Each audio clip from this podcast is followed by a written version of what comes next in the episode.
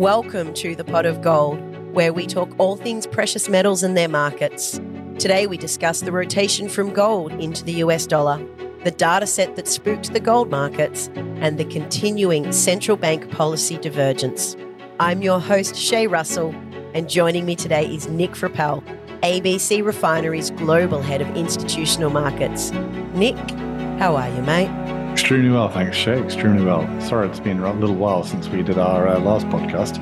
oh, Nick, yeah, Nick, it's been a couple of weeks, but it's been it's a great time to actually get you back on the mic because gold has taken an absolute massive plunge. Uh, now, no doubt that we are going to get into what is driving gold's plunge uh, this week. But first and foremost, because gold ha- is down quite significantly this week, I want to start with some technical information. So, basically, from you, I want to hear um, let's talk about managed money uh, and let's talk about how gold is currently positioning itself um, in ETFs as well. Yeah, absolutely. So all of the uh, positioning conversations around the CME, just as a reminder, um, we're talking about the latest data release, which goes to the 6th of September, which is Tuesday before last, those latest ones to hand.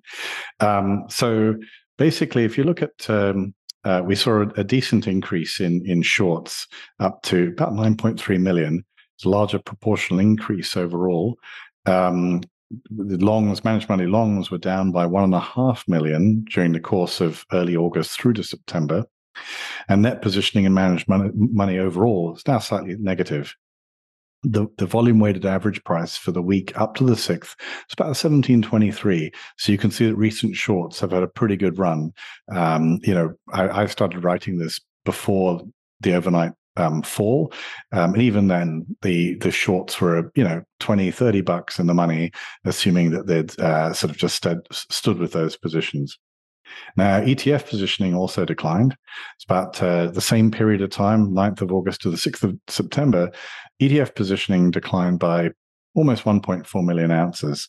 And so, together, if you look at CME managed, managed money and the ETF positions worldwide, about 3.6 million troy ounces um, drained out of the market over that uh, sort of 28 day period. Um, and it probably doesn't bear saying or you know repeating is that the current fund positioning in gold way lower than the historic averages that we've seen over the last 10 years or so. So what's happening and you know in particular with the with the uh, sort of sudden you know plunge breakdown overnight it's the same story that we've really been talking about over the last few weeks. So uh, the dollar um, has been um, pushing higher, and again, that's that's a, uh, eff- effectively a yield issue. Um, U.S. U.S. assets yield more than pretty much anybody else, and you've got major economies. The the the, the other two sort of top two two and three largest economies are actually uh, going backwards in terms of tightening. So the US dollar is is out there. Uh, there's it's um, it will, will, and we'll talk some of these sort of data reasons why. But the US dollar, again, it's all about the differential yield driving the dollar higher, and also US uh, real interest rates, real ten-year rates, they're driving higher too, and that's what's got the gold gold on the back foot and also giving shorts a um, you know the confidence to, to to grow those short positions and ride them. If you look at where we were yesterday, um, and I had to do a little bit of editing or re, re, rewriting because some of this stuff hadn't happened. Um, we were just above the 1690 level yesterday. And of course, the previous low was about 1690. So that was a critical point because the gold had managed to recover quite reasonably well from, from that and then just drifted all the way back again. So there was always the possibility that if we tackled 1690, if the gold price went below 1690, you'd see um, people who maybe got long just ahead of that recent low uh, getting out uh, some, stops. And you might also see um, further shorts who are you know kind of emboldened by the fact that we'd moved below 1690 pushing the price lower. Now on a technical level bearing in mind that uh, that that key sort of key hold at 1690 and how important it was the short term point and figure has a bunch of targets that extend down to the 50s and down to I think the high 30s for the for the short term point and figure.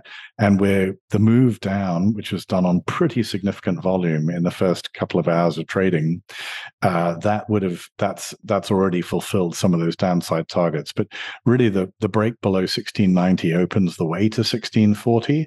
Um, there will be a lot of people who you know, reasonably, quite reasonably say this is a dip to buy.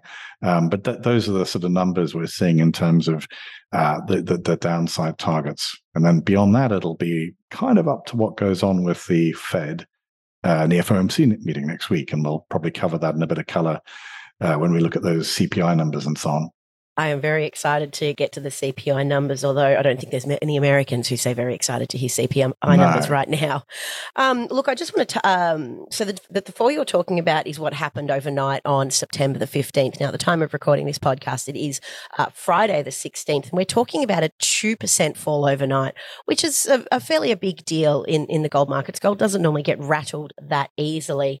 Uh, now, quite selfishly, Nick, when I did see gold was touching that key six uh, level level of 1690, the first thing I asked for is what does the point and figure say, obviously, because mm. I hmm. have faith in what the point and figure says. Now, as you so rightly pointed out, uh, point and figure points to a further lows of 1640. But as you also said so much is hinging on what the Fed says next. Now, there's some um, diverging opinions in the market on whether the Fed's going to give us a 75 basis point increase or a 100 basis point increase. Uh, tell me, from your read, what you're seeing the market data come through, do you think that there's going to be any more shocks to the gold market from the Fed next week, or is all of this um, the Fed's anticipating the Fed baked into the gold market right now? Well, it's it's really interesting because if you look at the, the first big number that obviously rattled the markets was um, the US CPI CPI number, and straight away, uh, people's expectations as priced by futures market activity um, rose. The, the the expectation around 100 basis points hike on the 21st, as opposed to a 75 basis point um, hike, increased pretty markedly. So the CPI number uh, took the probability market market based probability of a 100 basis point hike up to say one in three. And the possibility of a less than 75 basis point hike pretty understandably disappeared entirely. So it went to two-thirds 75 one-third 100 but since then uh, we've seen a couple of some more data. And this is data really about more about economic activity rather than inflation and price. So we've seen US core and non core retail sales. We've seen the Empire State Manufacturing Index, and we've seen the Philly Fed, um, also manufacturing index. And they've all been misses. So that's telling you a negative story, a bad story about US economic activity. Uh, to give you an idea, core retail sales um, dropped by uh, minus 0.3%. They were kind of expected as flat. Um, uh, Empire State Manufacturing Index actually probably did was a beat. It was minus one and a half. Retail sales, um, slight beat. Philly Fed really stands out. Um, it's it, the expectations were 2.4. Philly Fed actually came in at minus 9.9. So you're getting two different things here. And I guess you know stagflation is the word that uh, everyone will reach for in terms of looking at these two uh, number sets. You've got a, a pretty ugly um, CPI number. It wasn't necessarily that the CPI number was super ugly. What it was more, I think, is that people's expectations were low. Uh, they didn't expect the CPI to come in where it did. It wasn't that it was um, a, a, complete shocker, um, as we've seen sort of in, in some other jurisdictions, but it was it, it, beat the expectations. That was the key thing. But then you know, a day or so later, you've then got really, really weak um, economic evidence of really weak act- economic activity. Um, a lot of people will be looking at that and saying that should be much, much better for gold. But you've got to look at how the dollar's reacting to ever an ever tightening Fed and higher and higher, well, you know, certainly high expectations around where the Fed will hit its terminal uh, terminal rate and, and and when it'll hit the terminal rate. So that's those are the those are the things that that sort of really mattered for gold. Uh, just out of just going on about the probabilities, Uh, I said one in three. That was, of course, data from based on data from two days ago, post immediately post CPI. But now we've had some of that weaker US data coming in. Uh, we've seen a couple of other things. We've seen the probability for a 100 basis point hike dropping to about one in four, so a little bit weaker. But, and I'm, you know, this is this is more of a kind of a, you know, a, a could be could be thing, but uh, there was some evidence that you know maybe some of the um, the, the fairly short dated eurodollar futures got pretty heavily hit uh, over the last couple of days. Some people might be looking to pull money back off that and um, bidding those back up again. That'll obviously have an effect on the probabilities because it's all modeled off that kind of that kind of curve. Um, all right, Nick. yeah, look at look. It is absolutely uh, quite grim, and as you said, the inflation expectations were you know the, the, the print absolutely beat expectations but also to retail data is very important in the us as you know private consumption in the us contributes 68% of GDP. So Absolutely. falling retail sales and manufacturing uh, is very, very important to keep an eye on, and it explains why there's been this enormous reaction in gold. Yeah. Now we do have some other currency chatter that we want to cover, but before we get to that, I'd really love to talk about silver. Um, prior to the past couple of days, silver was actually going on a solid run up until the CPI data was coming out. I believe it was up for nearly ten days in a row.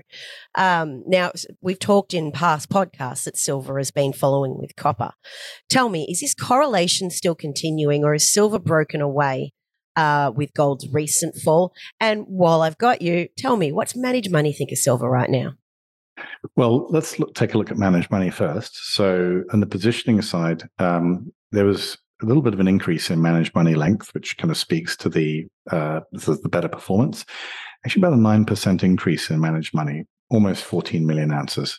Um, that took the managed money uh, figure to 169 million ounces.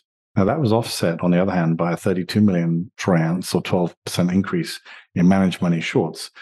So, overall, that took net positioning in silver to almost 124 million ounces short. Um, and those shorts recently, you're talking about the, the week ending, the 6th of September, those shorts got put on, and obviously the longs got put on at a value um, volume weighted average uh, price of just under eighteen dollars. That gives you an idea of uh, where the uh, I guess it gives you a, a, sense of where the points of pain are, um, depending on where on where uh, where uh, silver sort of heads off to. Um, since the 9th of August, just to give you a slightly longer view of what's been going on in positioning, managed money positioning, net, net length is reduced by just over 79, about 80 million ounces. Um, positioning our ETFs, silver ETF lost about 19 million ounces in that period that we talked about before, the 9th of August to the 6th of September. Um, silver does continue to track copper reasonably well, and there's a whole there's a whole copper story in terms of, of course, it's sensitive to um, people's uh, economic expectations. Of course, it's also um, very sensitive to what's going on in terms of decisions around uh, uh, sort of sort of zero COVID and lockdowns in China. So um, those are sort of feeding into the that that complex. Um, you know, the, the, the, if if there's good news about uh, lockdowns or or maybe easy easing lockdowns in say Chengdu, um, that's great. It's it's a positive for copper and seems to feed through quite nicely to silver. But you know the negatives are the really big picture. If you step back, is that um, GDP, China GDP uh, projections are just declining and declining. Zero COVID isn't going away, and then of course you've got some some some fairly weak uh, US uh, demand, US numbers coming out like Philly Fed and so on. So target wise, it still looks good all those those that, that price action you referred to earlier, Shae, that that's still positive for silver, and it's on the point and figure. It's it's created a lot of really nice um, upside targets. Um, there's room for a, a, little bit of a pull back just below 19, 19 but again, there's still scope for a move, um, you know, easily up to 22, uh, 23.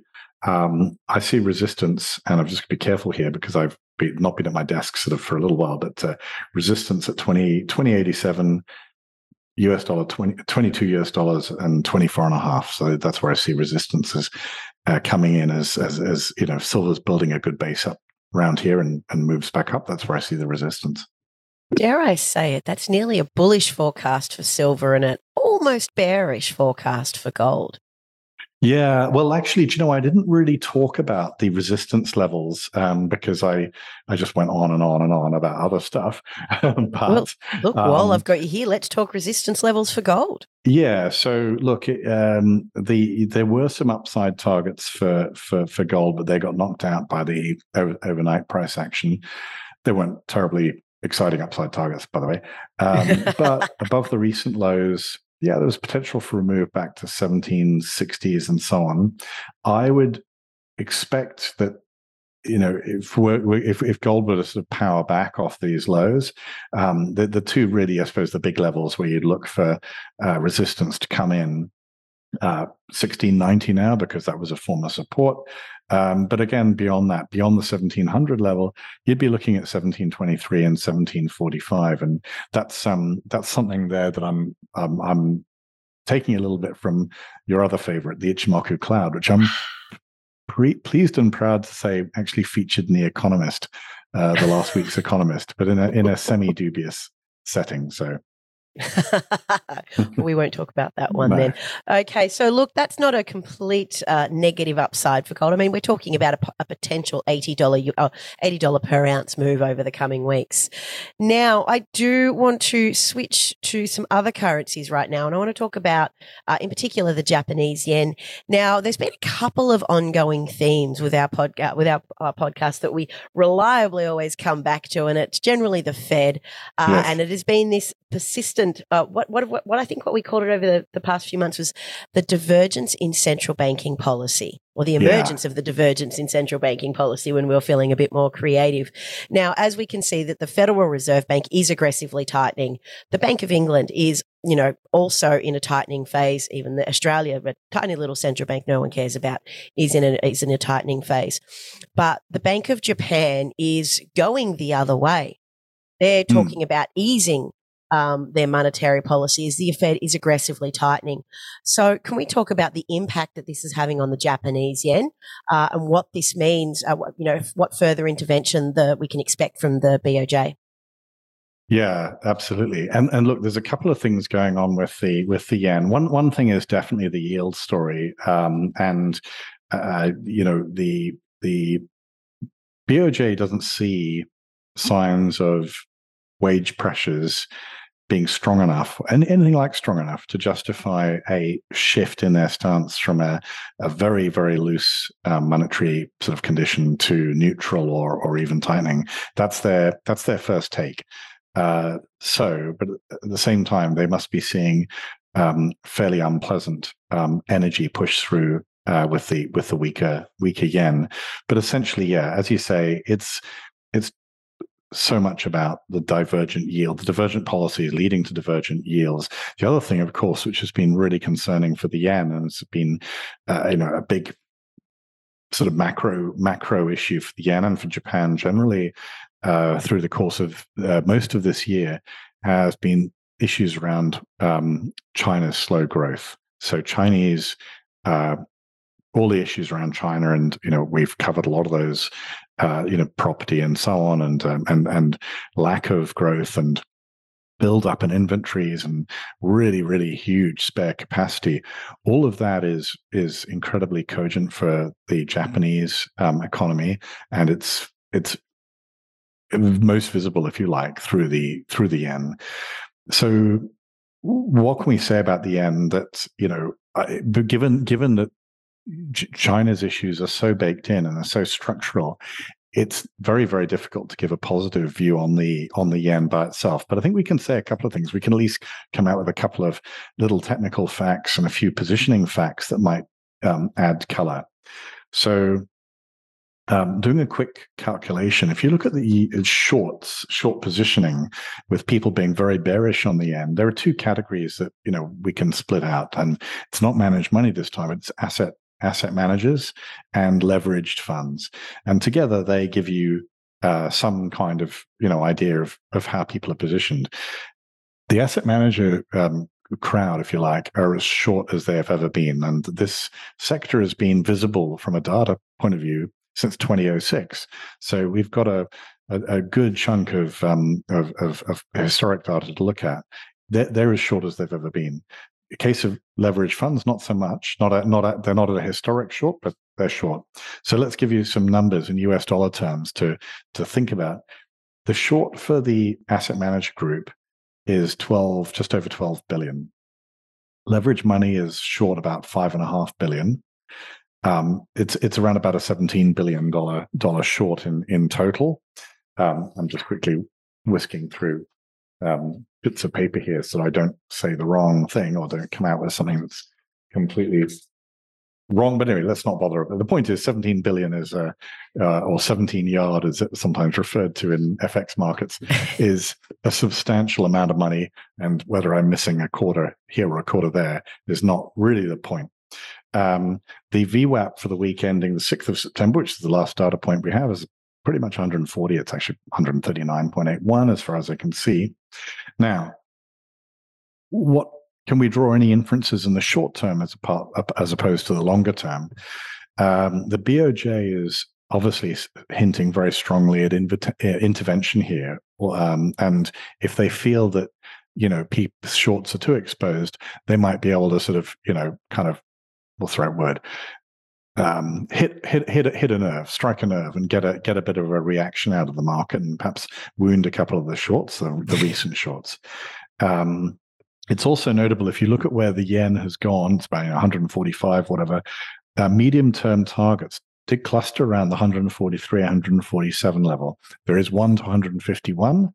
So um, I don't want to go out on a massive limb and call a, a temporary or a, a, an intermediate top but it's worth looking at given that shorts are so short and given that price action suggests that the mid 140s is is a sort of a cluster that we've we've attained the mid 140s even if you can't rule out 151 actually the yen looks pretty cheap. That's not advice just saying. Um, and uh, and it just be interesting you know it's a, it's a currency to look at. The longer term of course is a different picture because it hinges on what goes on with the the fed the Fed's activities right the way through 2023, and of course, what's going on in China and economic activity there. Um, the negative outlook on China uh, for, for this year and and next um, is such that it's difficult to be um, it's, it's, difficult to be really really positive about the yen in that in that longer term framework. Well, while I've got you talking about the negative outlook for China, let's take a quick look at the yuan. Uh, yes. You did mention before we, you've got on that there's been some interesting uh, forecasts for the yuan. Right? Well, the yuan, the, I think for for people, uh, the offshore yuan, I think touched seven today. That's a pretty weak level. Um, it, it, it, it's, I guess, just a reflection on what's uh, what's going on over there. The some of the numbers that I read about are yeah quite concerning if you step away from the actual FX and what it's uh, in terms of numbers. But if you look at things like capacity utilization for really large, um, sort of, you know, fairly large, not necessarily um, incredibly, you know, sort of sexy industries, but, you know, people, you know, steel and, and cement. And, you know, steel and cement obviously matter in a, a large, uh, massive nation that obviously has a huge, huge hugely geared to the uh, the good old property market, which I'm sure our listeners are thinking, when will that come up? but anyway, uh, it, it, there it is. The point is, is that steel and cement, um, not unrelated to building houses and apartment blocks, the capacity utilization there um, that I've heard data on is shockingly low, and I think that shouldn't surprise anybody. But you know, one has to be concerned that that is just a reflective of the wider economy, just picking out those two those two sectors. And you're seeing that in the offshore yuan going to seven against the dollar. Now, uh, Nick, speaking the of the dollar, question is, is what does it do now? What does it well, do next? You know, honestly, Nick, sometimes it's like you read my mind. We've been doing this for a long time. So, one thing we didn't touch on with the dollar before we get to our closing comments for the yes. day, uh, the DXY. You didn't actually throw out any forecast for where the DXY might be because it has been at a two decade high or near a two decade high or either side of a two decade high for the past two months now. Uh, tell me, do you see this uh, the DXY sustaining these levels? I do because I think that the Fed, um, the Fed's tightening activities are not likely to change in the uh, in the shorter term. There will be a day when they do, and because the larger currency pairs um, that it faces are not tightening as rapidly, um, then I think that it's not unreasonable for the DXY to uh, carry on appreciating. Uh, there's um, somebody I was watching some of the some of the um, comments he was making about the euro in particular, and pointing out that the euro does look very cheap, except when you look at it in trade weighted terms. And when you look at it in trade weighted terms, actually the euro has scope to go lower. I, I, I actually kind of think that the euro, you know, the euro one day will be a, a great buy. Um, and that obviously is largely linked to what goes on in the Ukraine. And of course, that's a huge story in itself. The activities that have been going on there in terms of attriting the um, Russian logistics uh, has finally won sort of you know, tremendous uh, success. And of course, the next thing is is well, where does that lead to? Does that lead to a um, a sort of a, an outcome, a positive outcome with flow on effects to energy sanctions, um, a change of uh, a change of plan, if you like, by the Russians, um, or doesn't it? Too early to say. But um, at the moment, I think there's just um, evidence of more instability in the Caucasus uh, that's probably coming out by uh, people are emboldened by the fact that uh, the Russian military is clearly on the defensive, and um, uh, both reputationally and in literally in the Donbass and so on. Anyway, um, so there's a whole bunch of things that, that there's a whole bunch of things that could change quite quickly. The nearest one that we can really talk about, of course, is what's going to happen with the FOMC on the 21st of September, and given the volatility of data that's coming out, you know whether that's 100, whether that's 75 that will have a big effect on gold in the next sort of five days or so. Although I suspect gold might just stand aside a little bit just to sort of wait to see what comes out. But yeah, the long story is, I think the the momentum. I thought the dollar wouldn't run this far, but then I didn't know or didn't know or didn't think about a bunch of other things. Um, and I think that the the momentum is still with the dollar, and we haven't seen uh, signs that it's not.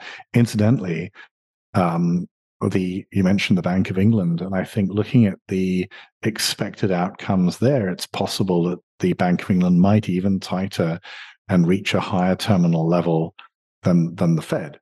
So that's a that's a whole other thing. Um, but uh, despite having lived there for a, quite a while, um, I don't feel qualified right now to to comment on that. But just that you know, when people were comparing expected terminal rates via futures pricing over the next year to eighteen months, um, notably at that particular point in time, at any rate, the BOE looked like it was um, uh, expectations around some pretty significant tightening there, and that would make sense because, of course, inflation there is um, even uglier than uh, than it is in you know pretty much anywhere else anywhere uh, else yep. in the G7. Uh, yeah, not only that, uh, from what I'm hearing on the ground in the UK, inflation is going to be pretty horrific come January, uh, and everybody's preparing for a very cold winter. Yeah, it's not a it's not an attractive picture, that's for sure. No, it's actually look that's uh, look again. There we could diverge into two separate podcasts just on that, just on what's happening in the Ukraine and Russia at the moment, as well as um, the what the what the what the UK will be facing over the next six months. But we are a gold podcast, not a not a macroeconomic podcast. Now um, we try to we, be both sometimes.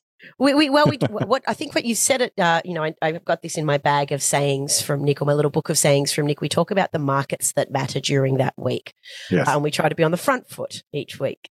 Now we have reached a time where our time has come to an end, so we do need to get to our closing remarks. Uh, Nick, I think my key takeaway for me today is I'm not sure if it's a key takeaway, or it's just because you mentioned one of my absolute favorite passions, and that's retail data. Uh, you've pointed to some very significant slowdown uh, in the US market. Uh, to me, while inflation data does matter, it's how the people within the economy behave more. And pointing to the significant slowdown in retail and manufacturing, uh, you know, if there's a couple of trends of these, uh, you know, we see more of this data over the next couple of months, uh, that could mean that the US is in for a much harder slowdown than the Fed anticipated. However, Nick, do you have a key topic takeaway from today, or do you have an all new topic that you would like to leave people with to think about into their weekend? Um, I think that one of the things that we wanted to talk about, and I'm just going to sort of flag that, but I've never, I haven't had the time to get some of the um, information. It might become rather stale anyway. Is that um, is just the conversations around um, Russian energy flows and where they um, can and can't go. Uh, for example, particularly with gas, and you know, again, we're not a macroeconomics uh, uh, podcast in the true sense, but I think that's a there's that's one of those things that is interesting to sometimes uh, lay out some some facts, or at least what we understand uh, where the bottlenecks are. I think that's kind of interesting. Um, but looking back at where things are, I think it's at the moment we're seeing a market where it's more of the same. Um, the bear market rally in equities um, rolled over. Uh, it'll be interesting to see where that goes. Um, but again, just looking at it through the gold lens, that real interest, real uh, rates via the Treasury inflation protected uh, securities and the DXY, they're still the two big stories, and certainly the two big stories when it comes to gold. All right, Nick, I have to say once again, fabulous to have you back behind the mic. This has been a great podcast, but most of all, thank you very much for being here today. No, thank you, Shae. Absolute pleasure. Thanks for listening. Don't forget to get a better understanding of the technical indicator Nick uses, the Ichimoku Cloud. It's available on most trading platforms. Alternatively, you can check the show notes over at abcrefinery.com forward slash podcast. Here you can sign up to receive more information from Nick Frappell, including his monthly report where he incorporates technical analysis alongside macro market commentary. That's all from us today at ABC Refinery. We look forward to seeing you next time.